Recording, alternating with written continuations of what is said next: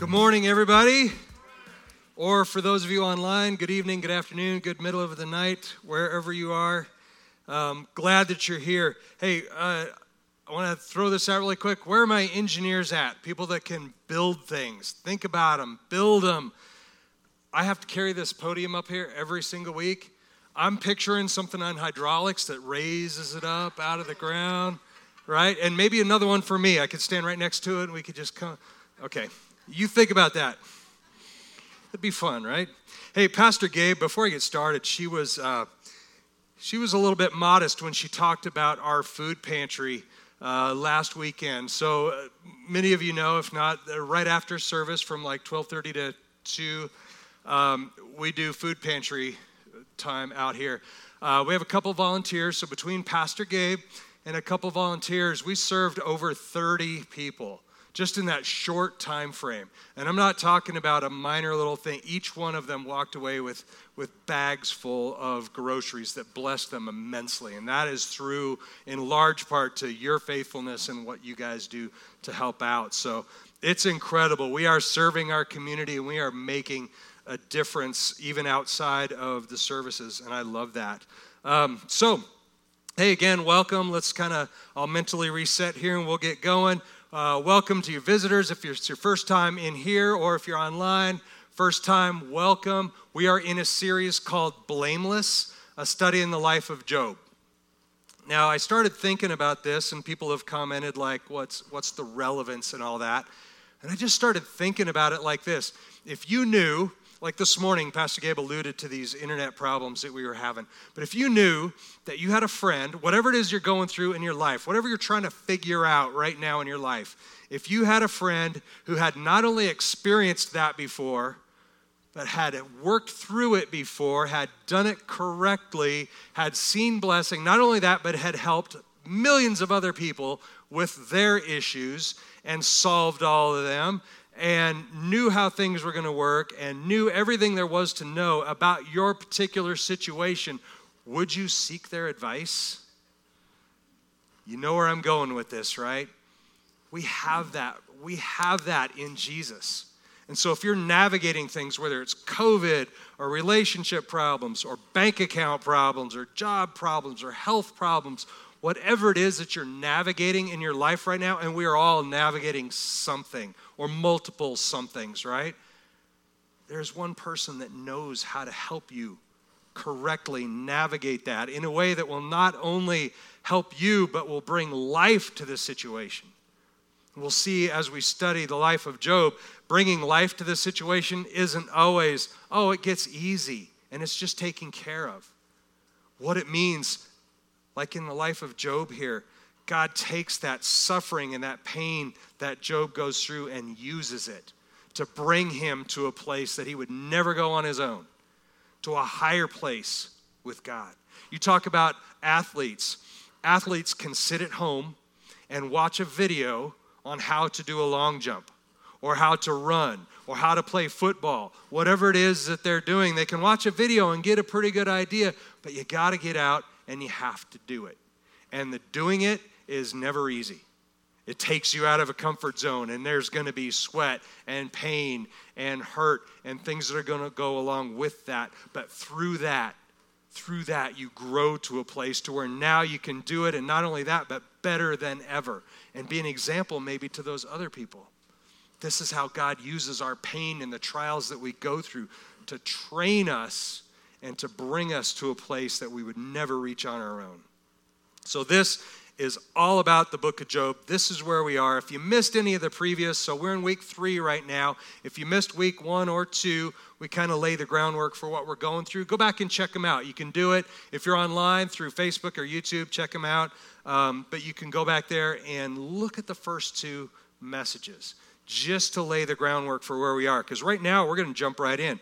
You remember last week. Basically, last week, the first part, and it's only the first five verses of Job. Job 1, uh, chapter 1, verse 1 through verse 5 is all we covered last week. And all of that was just to establish how upright of a guy, how much of a stand up, blameless, if you will, guy that Job was. Job didn't have some fantastic hidden sin that nobody knew about, but God pinpointed and therefore was going to punish him. It wasn't a matter of Job straying from the path and having to be corrected. Job was as close to righteous and upright and in right relationship with God as anyone could possibly be. And so, if you're of this mindset, you're thinking that what happens to Job, the whole patience and trial and pain and punishment, is all a matter of trying to correct and or punish Job for something that he did then that's not the right way to look at this. Because as we'll find out, Job's friends, those who were closest to him and really should have known him the best, they made that assumption too. There's something hidden, and God is punishing you for that. We'll go into that in further weeks, but it's not a matter of that. We established Job is as close to upright as you can get. Now, that's all earthly realm. That's all things that we can see with our eyes. And so last week, the scene, if you will, was all just earthly descriptions of Job and the blessings and, and where he was in his life and the things that God had blessed him with. Now, though, we continue on. Chapter 1, we're still in chapter 1. We're going to do verses 6 through 12 today, and it's the scene shifts. Again, if this were a movie like I talked about last week, it, we would now shift from earth to the throne room in heaven. So, this is your mindset for where everything that happens today is. We're in the throne room of heaven. Now, remember, Job is Job's living his life on earth. He's just doing what he does, and, and he's doing it pretty well, but he is oblivious to what is happening in heaven. What's happening in the spiritual realms, much like we are today. We are blessed that we don't see what's happening in the spiritual realms more often than not. And Job's no different. So let's jump right into the scripture. Very first one for today is Job chapter 1, verse 6. We're going to be in this for a little bit right here. Now, there was a day when the sons of God came to present themselves before the Lord, and Satan also came among them. Okay, we're going to camp out here for just a few minutes. And the reason we are is because I want to take a second. I'm always of the heart, I want to make sure that there's no stumbling block, there's no confusion, there's no um, there's nothing that's going to cause you to read a scripture and go, I don't know what they're talking about there. And so, therefore, you don't get the most out of it. Or worse yet, you just, I don't understand it, so I'm not going to try. I always try and remove some of those stumbling blocks, and this is one of them. And it doesn't seem very significant here, but the idea of the sons of God that we see right here. This is something that is debated and talked about and really pitched back and forth quite a bit and it can become a stumbling block. So I want to take a second and address this, I call it a controversy, if you will, about who the sons of God are. Now, from our scene, we see we're in the throne room of God. I already told you that part. We're in the throne room of God. The sons of God present themselves before the Lord. The assumption can pretty easily be these are angels presenting themselves before the Lord. We're going to go a little deeper into this. A lot of people believe that the sons of God here are the same sons of God who are mentioned earlier, specifically in Genesis chapter 6, verses 1 through 4. I'm going to read that to you here in just a few minutes. But this idea introduces two, in Genesis here, introduces two things sons of God and another term called Nephilim. Anybody ever heard the word? I heard it come, oh, Nephilim. Okay, some people devote entire lifetimes to trying to figure out who the Nephilim are or were and looking at archaeological digs and looking for evidence and trying to piece things together. You're not alone. If you type the word, in fact, into Google, if you type the word Nephilim, you will be rewarded with 5,780,000 responses. That's a lot. And I would hazard a guess that many of those are on completely opposite pages of what a Nephilim is. Now, here's the good thing. If this is not something you're even interested in, who are the Nephilim? Who are the sons of God? Tune out. It doesn't matter for the theology of what we're talking about. In fact, it really doesn't matter much in the scheme of theology overall. But it is fun to talk about. It is something that can cause a little bit of a stumbling block, and it is something that can be significant in its way, but it doesn't change the meaning of the book of Job. I look at it as more of kind of an interesting or, or fun diversion. And I know there are a lot of you who kind of feel the same way. Um, and, and so I'm going to talk about that a little bit, but I have a resource. This is something new that I'm starting. Since I never want these things to be a stumbling block, I have started a new thing. It's on our YouTube channel for those of you who are out there, and it's got its own um, playlist within the channel called Overtime. I uploaded the first Overtime video this morning. It's 15 minutes where all I do and all I'll do in the future is I address one specific topic. Today's was the Nephilim, and I just talk about it. Now, this isn't a college course, it's 15 minutes or sometimes even less, but I'll go a little more in depth. So check out our YouTube channel, uh, Discovery Community Church channel, and look for the overtime video if you want more info on this. But I'm going to give you a little snapshot right now. First of all, I'll just read Genesis chapter 6, verse 1 through 4 for you. You can follow along. I use the New American Standard. Follow along if you want, but just listen to this. Again, Genesis chapter 6, 1 through 4 takes place after Adam and Eve and before the flood of Noah. It's kind of in there, right? Now it came about when men began to multiply on the face of the land, and daughters were born to them, that the sons of God saw that the daughters of men were beautiful, and they took wives for themselves, whomever they chose. Then the Lord said, My spirit shall not strive with man forever, because he is also flesh. Nevertheless, his days shall be 120 years. Remember, prior to this, they were living hundreds of years long. And God says, that's too much.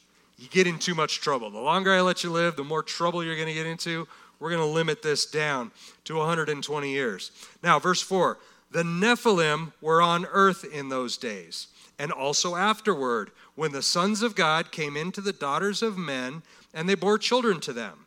Those were the mighty men who were of old, men of renown. This is the scripture, the second section of scripture that people use to debate and try and figure out and banter back and forth. Who are the Nephilim? Who are the sons of God? Are they the same thing? Are they one and the same? What is, what is happening here? Well, one major interpretation of this idea is that fallen angels came down to earth and mated with human women, creating this superhuman race of giants. That is, I know, some of you are going like, what? But the other half of you are going, absolutely, that's what happened. This is where we are on, on, on this debate here. I believe, though, and there are many interpretations, I talk a little bit more about them in the overtime video, but I believe that the best interpretation, aside from a superhuman race of giants that aren't really talked about much else in Scripture, is found in what's called the Sethite interpretation. Sethite interpretation. And I'm just going to share a snapshot of that. In the Sethite interpretation, the sons of God are descendants of Adam and Eve. Okay, they're descendants of Adam and Eve. Now, if you remember, Adam and Eve had two boys, their first children, two boys, right? Who are they?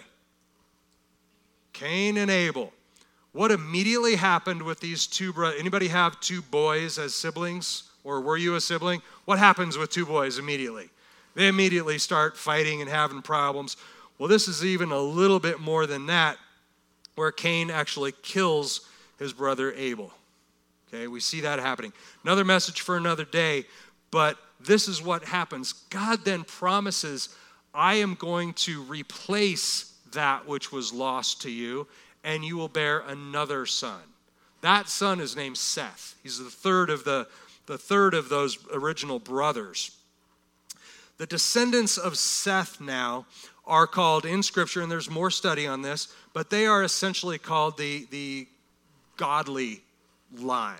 Okay, they're godly people. It says Seth was actually the first one to call upon the name of the Lord. So he and his descendants from that lineage are considered godly. Okay? Call upon the name of the Lord. They're doing the right thing, and they become kind of known as these sons of God. Now, the other line, and there's always another line, right? The flip side are the descendants of Cain. Cain's descendants, born out of this place where he was jealous and in a rage and killed his brother, they're called Cainites. And this whole line of the Cainites are where the daughters of men come from. Okay, now, yes, there are sons also, but we're not so concerned with the sons now. It's the daughters here. They went on to found this, or, or to begin this essentially heathen, kind of idolatrous, sinful, warlike society. This Cainites, right? So, this is what we have.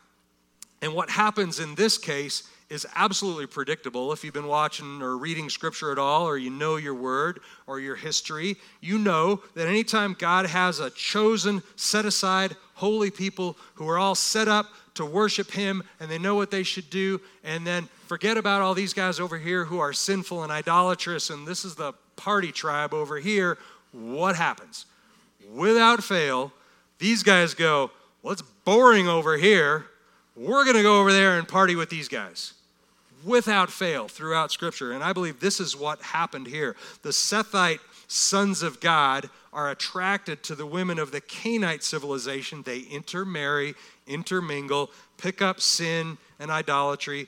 And in context, where you've been talking about the descendants of Cain and Abel, and then Seth and that line, God becomes disgusted essentially with how sinful the earth has become and says, okay, now I need to send the flood, send the deluge to wipe this out so that we can start over. We know that Noah survives that, but the whole point leading up to this has been these people who are God's chosen people and they stray and they need to be corrected. And at this point, we're going to start over. So, this is where we are. Now, here's where it becomes confusing. After the flood, I'm trying to make this as quick as I can. After the flood, the term sons of God actually then becomes applied to angels. And then later on, the sons of God goes back to being applied to human beings again. The term Nephilim or giants becomes, after the flood, this is, becomes applied basically to the more warlike tribes and people. Kind of like we would say now, well, he's a giant in his field, right? He's not literally a giant, but we're using that, hearkening that term to illustrate a point. So that's when we see this, this Nephilim or giants used later. If you want to read Genesis 4 through 6, it kind of lays this out a little better. All of this for our purposes to say this the sons of God here in Job are angels. Check out the overtime video if you want more on that. But let's go back. Job, six, uh, Job chapter 1, verse 6. Now there was a day when the sons of God came to present themselves before the Lord, and Satan also came among them. So, where we are here, again, I told you we're, we're in heaven. Think of the scene in the throne room of God. Think of the parallels to the throne room of God to the throne room that any king or ruler at the time or even since would have. It's a throne room, it's got the throne for the king, and then the court, the inner circle, whether it was governors or different people, would come in every day and they would give a report to the king. They would come in and report to him. They would tend to him. They would help him with, with anything that he needed. They would obviously worship him, praise him, um, but then surround him essentially. And that's what's happening here the king's attendants or these inner circle are who the angels are. And in fact, in Daniel, Daniel 4:13 calls them watchers. It uses that word for angels, calls them watchers. And I think that's good in here because God is not unaware of what's happening around the world. But the angels would go out and they would kind of take the pulse and go around and see what needed to happen. And then they would come in and gather together, either to give instruction or get instruction from God or just simply to report what was going on. This is the scene. Now, next verse there Satan came among them. Seems very innocent. Satan, okay, so they, they were here and Satan was with them. It's more than that. That term um, came among them is a, is a Hebrew word that describes essentially uninvited guest. Okay, very clearly, he's an uninvited guest. He's allowed there, he can be there, but he wasn't really invited for this meeting okay? But he came anyway. Anybody know anyone like that? I'm not saying you have Satan at work, but Satan had then and still has access to the throne room of God. Okay, he has access. We won't see this until Revelation when he is actually then cast down from heaven and denied that access. But we know at this point and all the way right now, today, and on into the end times, that Satan stands before God accusing us. And aren't we glad then that we have an intercessor? Can you imagine what it would be like to know that Satan is standing before God, pointing out all your flaws, all your sins? and there's nobody to intercede in your behalf. That's what Jesus is. He is our intercessor. And so that's the scene in heaven. But right now, we know that Satan is kind of out of place here. He's there. If you look at your scripture, Satan was a, was a cherubim type of an it's a type of an angel, cherubim, and the attendants were seraphim most likely. It doesn't say that in this scripture, but that's what a what an angel attendant was. By the way, anytime you see a Hebrew word ending in I am, the letters I am, that is plural. So it's it's a plural. We know that that's what that means. Now, Satan's clearly out of place. If you've read Revelation, you know that angels look differently. Some have multiple faces, multiple eyes, wings, all kinds of different things. It was clear looking at this group, Satan was out of place. Now, the term Satan itself. Let's look at that really quickly. Satan, we when we say Satan, we're using it as a proper name for a certain person, right? That's that's what or a certain being. That's what we use Satan as kind of a proper name for him. It really wasn't a proper name until much later. What it means, even in this scripture, is adversary.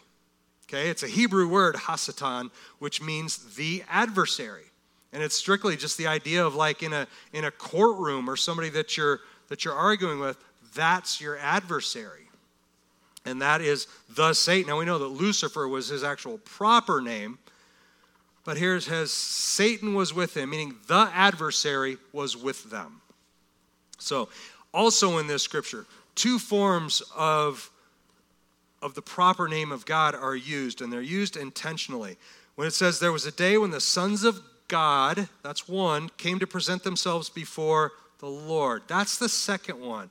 Two different words there in Hebrew. The first one, God, is Ha Elohim. The second one, Lord, is Yahweh. And that's intentional, that's not accidental. It's used on purpose. Ha Elohim is the plural form of God as judge and or ruler. In other words, the he's in charge of, of this throne room, of this, of this court scene that we see. And it's also then plural, as you see, right? That goes all the way back to Genesis where it names Elohim. That's how we know that Jesus, okay, and the Holy Spirit have been a part of this all along. Jesus isn't just some later addition. But then it very quickly shifts into contrasting with the word Lord as Yahweh, the sovereign God of Israel, the creator of heaven and earth. And it's done that way intentionally to avoid any kind of confusion with these polytheistic gods that were out there. So there are a lot of cultures who had not just one God, but had many, many gods.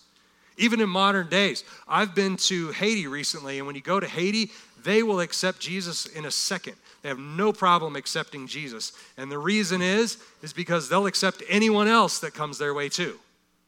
They're equal opportunity. They're like, hey, if we can gain anything by saying yes to Jesus, we will. But we also have all these other gods.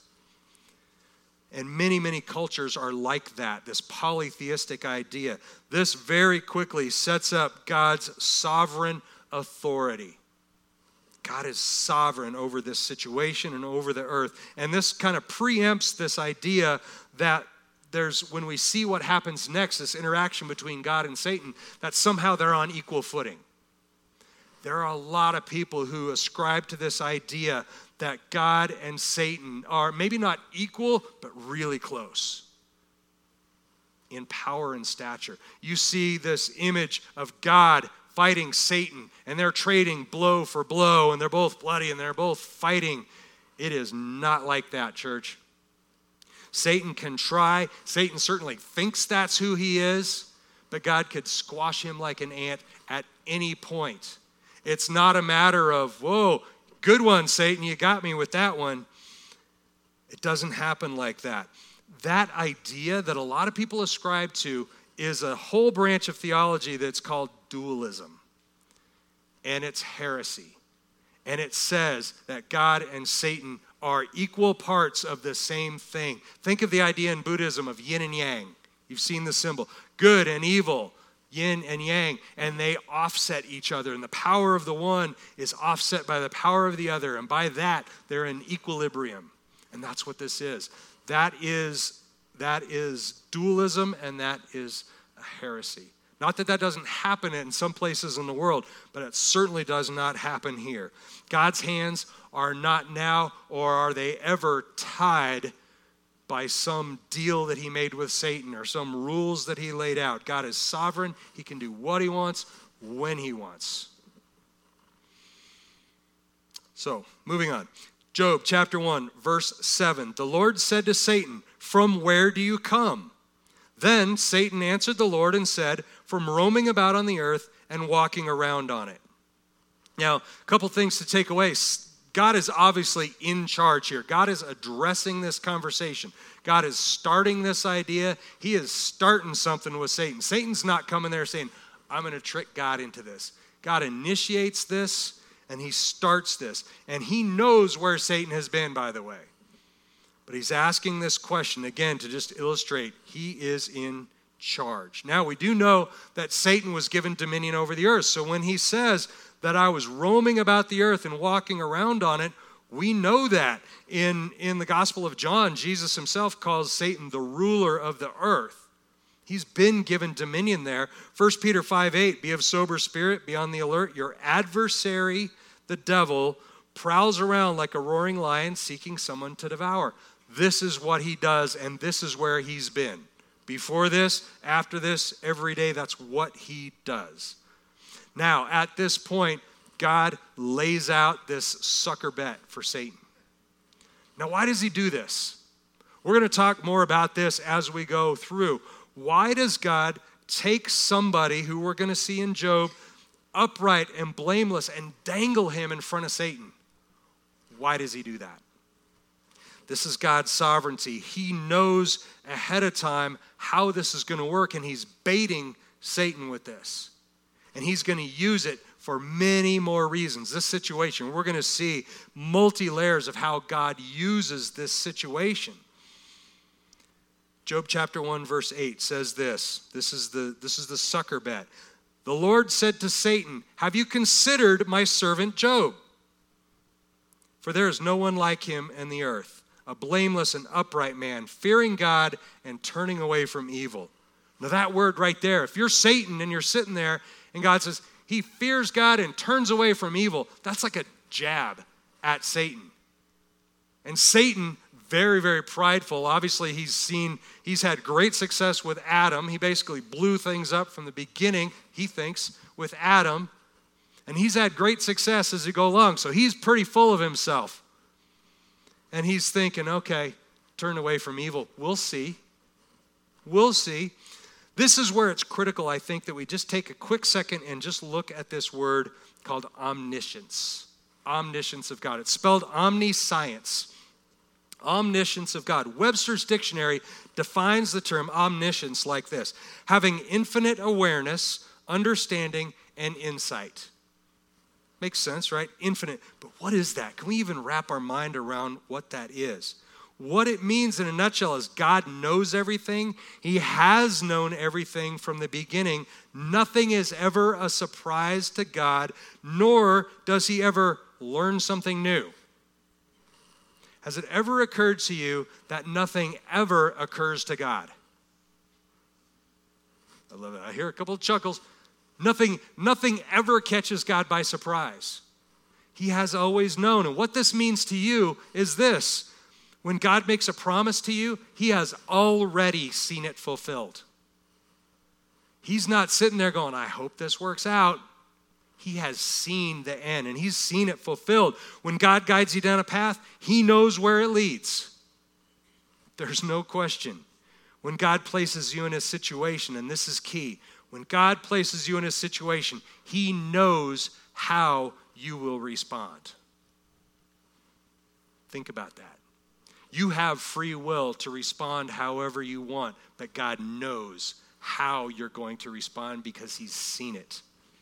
And this can clash, this idea of free will that we are gifted with from God. He doesn't want robots who just say, I love you, God, and worship. He wants people who do that freely out of their own hearts. And so, this idea of free will is foundational to our understanding of a loving God, but that can seem to just collide with this idea of omniscience, of God knowing everything before it happens. Let me explain to you in, a, in just an illustration as best I can.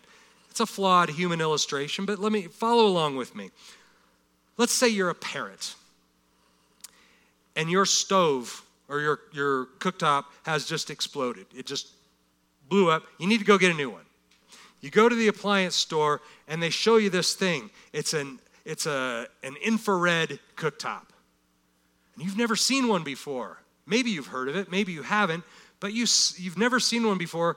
And you look at it and go, oh, that's really cool. And they turn it on and it glows red, just like instantly. Anybody have one of these? Instantly glows red. You know, you've never seen one of these infrared cooktops before it's your first time, but you see that and you immediately know I am not putting my hand on that pretty red color because I know what happens. You know that. You've never seen it before, but you know exactly what's going to happen there. You know it's dangerous. Now, let's say you take this cooktop home and you install it, and your small child is watching. You know your small child sees that red, and what are they going to say? Pretty, I want to touch it. And the more you tell them not to, the more they're going to want to touch it. All they know is that it's pretty and it's interesting, it's attractive, and they're going to want to touch it. You know that your child is going to be drawn to touch it. So, what do you do as a good parent? You set up safeguards. Now, he's got an option. You'll even tell him, don't touch it, it's bad for you, it'll hurt you. But you know if you turn your back or walk away, what's going to happen? He's going to touch it. So, as a good parent, you do this you put in safeguards to keep them from making a bad decision. You put up a child gate, or you take away things they can climb on, or, or whatever it is, put them in the other room. You remove them from the possibility of making a bad decision. They can still do it, and more often than not, as soon as you tell them, no, don't touch, it's bad for you, I'm going to put you over here, what do they want? They will go to amazing lengths to overcome what you have put in the way in order to do the thing you told them not to do. Without fail, that's how it works. You know that he can't resist. You've told him not to, you've told him it was bad, you've put things in way, but you know that he's going to want to. And left to his own devices, he will. And then when it happens, when they stubbornly overcome all these things and they do it anyway, you're going to say, I told you so. I told you it would hurt. It's the best illustration I can come up with because in that moment, in your child's mind, you are the smartest person that ever lived. And that only lasts for a year or two, so enjoy it if you're in there. After that, they immediately become smarter than you. But you seem like you know everything and have seen everything, even though at a human level, barely have we. But this is the omniscience of God. He knows the decisions we're going to make. He knows the things we're going to do when we're faced with certain decisions because He has seen it before. So when He puts safeguards in place, when He puts the Holy Spirit there to speak to you and show you a path to walk down, it's not because, hey, try this one out. I think this is better. He knows how it's going to work out. But not only that, but He knows that often we're going to choose the wrong path. And he sees how that ends too. This is how God, a loving God, can present Job to Satan and say, dangle him out there and say, do your best because he knows how Job is going to respond. He knows how he's going to use it to not only teach the devil a lesson, but to elevate Job. He knows all these things. So this isn't a, well, let's see what happens. Let's play ping pong or beach ball with Job and just see what happens. He knows. And a loving God would not put Job in that situation unless he knew when it was all said and done, Job would be in a place that he never dreamed of being. That's what this is about. Job chapter 1, verses 9 and 10. Then Satan answered the Lord, Does Job fear God for nothing? Have you not made a hedge about him and his house and all that he has on every side? You have blessed the work of his hands, and his possessions have increased in the land. If you remember last week, Job was Job was blessed. He was rich. He had a big family. He had a house. He had status. He had money, possessions. He had plenty of everything that he needed. Job was really, really blessed. And Satan, in this case, is saying, Okay, I see Job. You're holding up. Uh, he's a pretty good guy. I'll give you that. But he's only that because you have given him so much. As soon as you take that away, that's going to change. So, this is a twofold accusation here.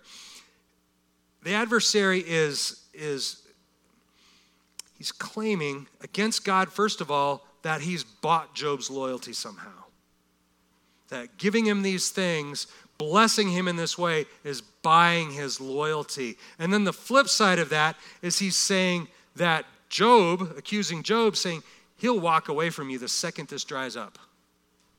This is only because of what you give him. This is the accusation from Satan. Now, some will argue at this point that Satan, the adversary, really isn't even being a bad guy at this point. He's just pointing out the obvious. God is saying, Hey, have you thought about Satan? And Satan's going, Yeah, but I think he's only doing that because of what you do for him. Some people would be tempted to think that, but here's the thing you would think he's just being a good prosecutor. That's what a good prosecutor does. Except that Satan will use lies and deception and entrapment without shame to try and get you into that place. Revelation 12:10 much later Satan's called the accuser of our brethren. He accuses them before our God day and night. This is what happens. And not only does he accuse you, but he tempts you to walk into this place where he can say, I gotcha, and then accuse you before God. This is why we need Christ. We need an intercessor that stands on our behalf and pleads our case to God. 1 John chapter 2 verse 1, we have this on screen too. My little children, I am writing these things so that you may not sin. If anyone sins, we have an advocate with the Father, Jesus Christ, the righteous. That phrase, so that you may not sin, and if anyone sins, I have a huge news flash for you. It's not if, it's when. And we will need an intercessor, we will need an advocate to plead on our behalf. This is who Jesus Christ is. Now, this tactic, this is a tried and true tactic of Satan to try and bait you into a decision, to tempt God, to try and, as it says in Luke 22 31, to sift you. Listen to this scripture Simon, Simon, that's Peter, that's, that's Peter's other name. Behold, Satan has demanded permission to sift you like wheat, but I have prayed for you. These are the words of Jesus. Satan has asked to come after you. He wants to sift you like wheat. Why? Because he knows how powerful Peter's going to be. But Jesus says this I have prayed for you that your faith may not fail, and you, when once you have turned again, strengthen your brothers. This is what happens. Satan is growing even more blatant all through time. He's growing more blatant and more confident, and he wants to ruin Peter before he becomes too dangerous. Now remember, this, this scene right here happened right before Peter denied Jesus three times.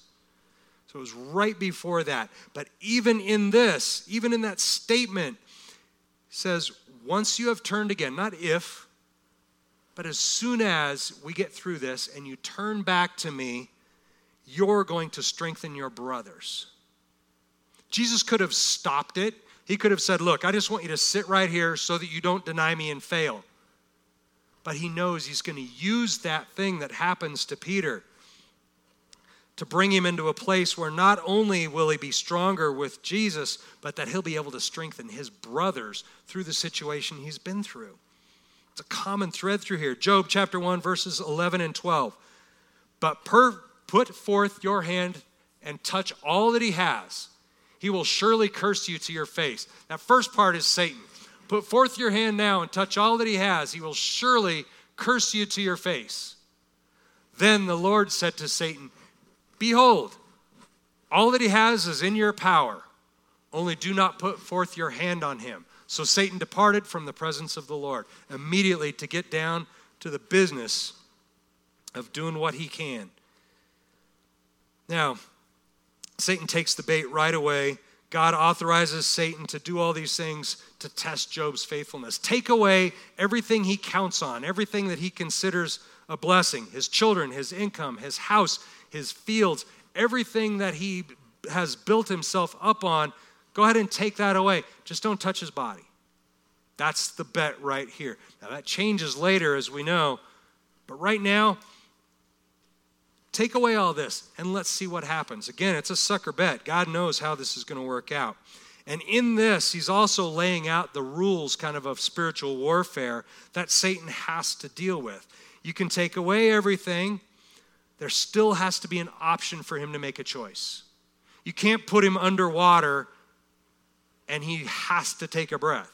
You have to give him an option, whether to sin or to follow God. So he's laying that out there take everything away, still has to be an option. It also tells us one thing that's debated often Satan, yes, can make people sick. Satan can, yes, actually even kill them. Only with God's permission.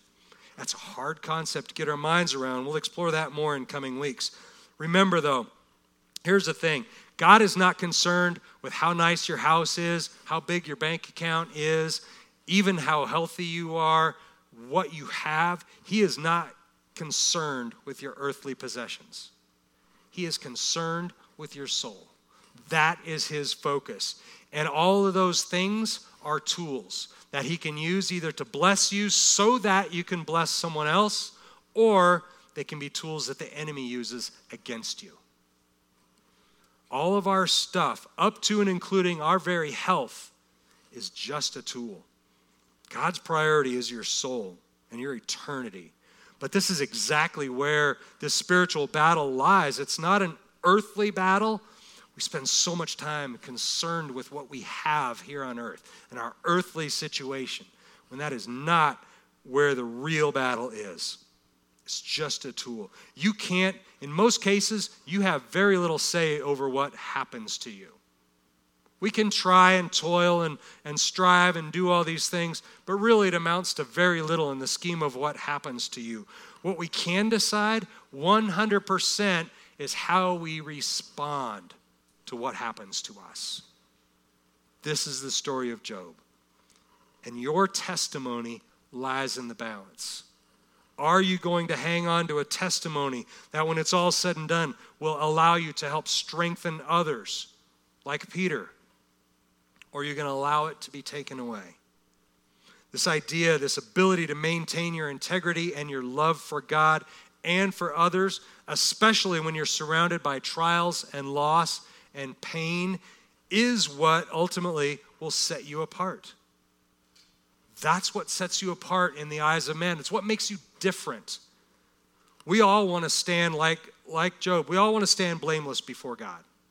We all do. But do you segment your life into parts? My Christian life, I go to church, I tithe, I read my Bible, I pray, I do all the, I might even volunteer and do other great things. Uh, and, and my relationship with God is tight. And I can be blameless in that. Then I have this other part of my life that I segment, and this is, this is my fleshly, earthly part of life. This is where I rail against people I don't agree with. This is where I have anger for people who believe differently than me, or have different color skin than I do, or different backgrounds or beliefs or cultural values than I do. I'll rail against them, but then I have this other half of me that can stand blameless before God. We cannot ever fall into the lie that we can segment our lives like that. You are who you are, and you are who God made you to be, and you are made to be in the image of Him. And that's how we should live our lives. Not this is the image I present and this is the other image I present. Maybe on my fake social media page so nobody knows who I am. God knows who you are. Gabe, my wife did a post, and in fact, I think it's on our loop that shows out in the foyer. It's just a little meme, just a funny meme, but it says, Would Jesus give your post a thumbs up? Would you post something on Facebook or social media or, or any platform like that that you wouldn't say in front of Jesus? That you wouldn't say to somebody here in church? In the book of John, chapter 13, verses 34 35, it says this Jesus is saying this A new commandment I give to you, that you love one another, even as I have loved you, that you also love one another. By this, all men will know that you are my disciples, if you have love for one another. That doesn't mean just those who agree with you. In fact, especially, it means just the opposite. You believe in wearing masks? I don't. We can agree, and I'm going to love you anyway. Or vice versa, whichever side you fall on. How you fall on any topic or issue or belief or anything has nothing to do whether we should love one another or not. We are commanded to do that. And by that love, they will know that we are disciples of Jesus Christ. That's where I want to be. Church, you can do 99% of everything from an earthly standpoint correct, and then with one Facebook post, one Instagram meme, blow it up in the eyes of those who are watching you to see if you're any different than all the others. Make no mistake, there is nothing hidden, not only from the eyes of God, but people know who you are. There is no segmenting who you are. And the hard question then that I want to just leave you with is this the words that you speak, text, post, or agree with tacitly by your silence. Agree with by maybe you like, I didn't say anything, I just gave it a thumbs up. By that, are you showing love for one another? Or are you showing just the opposite? So, the very last scripture, just the words of Jesus, Matthew 15, verse 11. It is not what enters into the mouth that defiles a man, but what proceeds out of the mouth that defiles a man. Now, that's a whole study that we could do. But it defiles you, it makes you unclean, and it ruins your testimony. Your testimony is the ability to say, I have been through some stuff. The same stuff you've been through, maybe worse, maybe not, but I've been through some stuff too. And guess what? I love Jesus and I love you, and we're going to get through this together. Any response other than that, and you are falling into this defiling character. That's what the devil wants to do. Next week, if you want to jump ahead, next week we're going to study Job chapter 1, verses 13 to 22. You can study ahead on that if you want. Don't forget to check out my overtime video if you want a little bit more info on the Nephilim. But let's just pray. Let's pray and close. Worship team, you guys can get ready. Let's just pray and close um, that we would live our lives that way, maintaining our testimony. So, Father God, I thank you, Lord, that you have given us everything that we need to stand against the lies of the enemy, everything that we need to be a reflection of who Jesus Christ is in our life. We have been given the written word. We have been given the Holy Spirit to testify and to guide us. We have been given Jesus Christ to intercede for us, to be our advocate, to be our hope. So, Lord, you have given us everything. And Lord, I repent of wasting that gift. I repent of taking those things for granted and falling into the ways of the world and to not showing the true love of Christ to everyone I meet. Lord, I don't want to be used by the enemy. I want to be used by you. I want my testimony to be one of being blameless before you. So, Father, I thank you and I praise you in Jesus' name. Amen. Amen. We're going to take communion now. Um, if you're new here, if you're at home, grab your communion supplies. If you're new here on the back table, we have little self serve communion cups. You can grab one of those. Let's take communion together. We also have prayer team in house here. A couple ways if you need prayer. We have uh, prayer team in the back. You'll know them by their lanyards. You can see them and get prayer if you need it for anything that you need it for. We also have the crosses with the cross cards that you can write a prayer on and pin up there. We'll pray through pray over them throughout the week. Take advantage of that. Prayer is a way to have people come around, surround you, and to strengthen you in pursuing those things of God. Let's take communion together right now. The body of Christ, you know, Jesus says, Do this in remembrance of me. It's his broken body that makes us right with God. His the pain that he endured took the price, took the punishment, took the judgment that we deserve onto himself. And by doing that, defeated forever the purposes of the enemy. The enemy has been defeated. And the only power he has now is the power we give him. Let's remind ourselves that through Christ we have everything we need to defeat his plans. Take the body. The blood of Christ, scripture says, is the blood of the new covenant. That new covenant that Christ is and forever will be our intercessor and that we are washed clean of sin, all that iniquity that separates us from God. Christ shed his blood for you. Take the blood. Father, we thank you for your truth, your wisdom, and your love. And we praise you today and always in Jesus' name. Amen. Thank you, guys.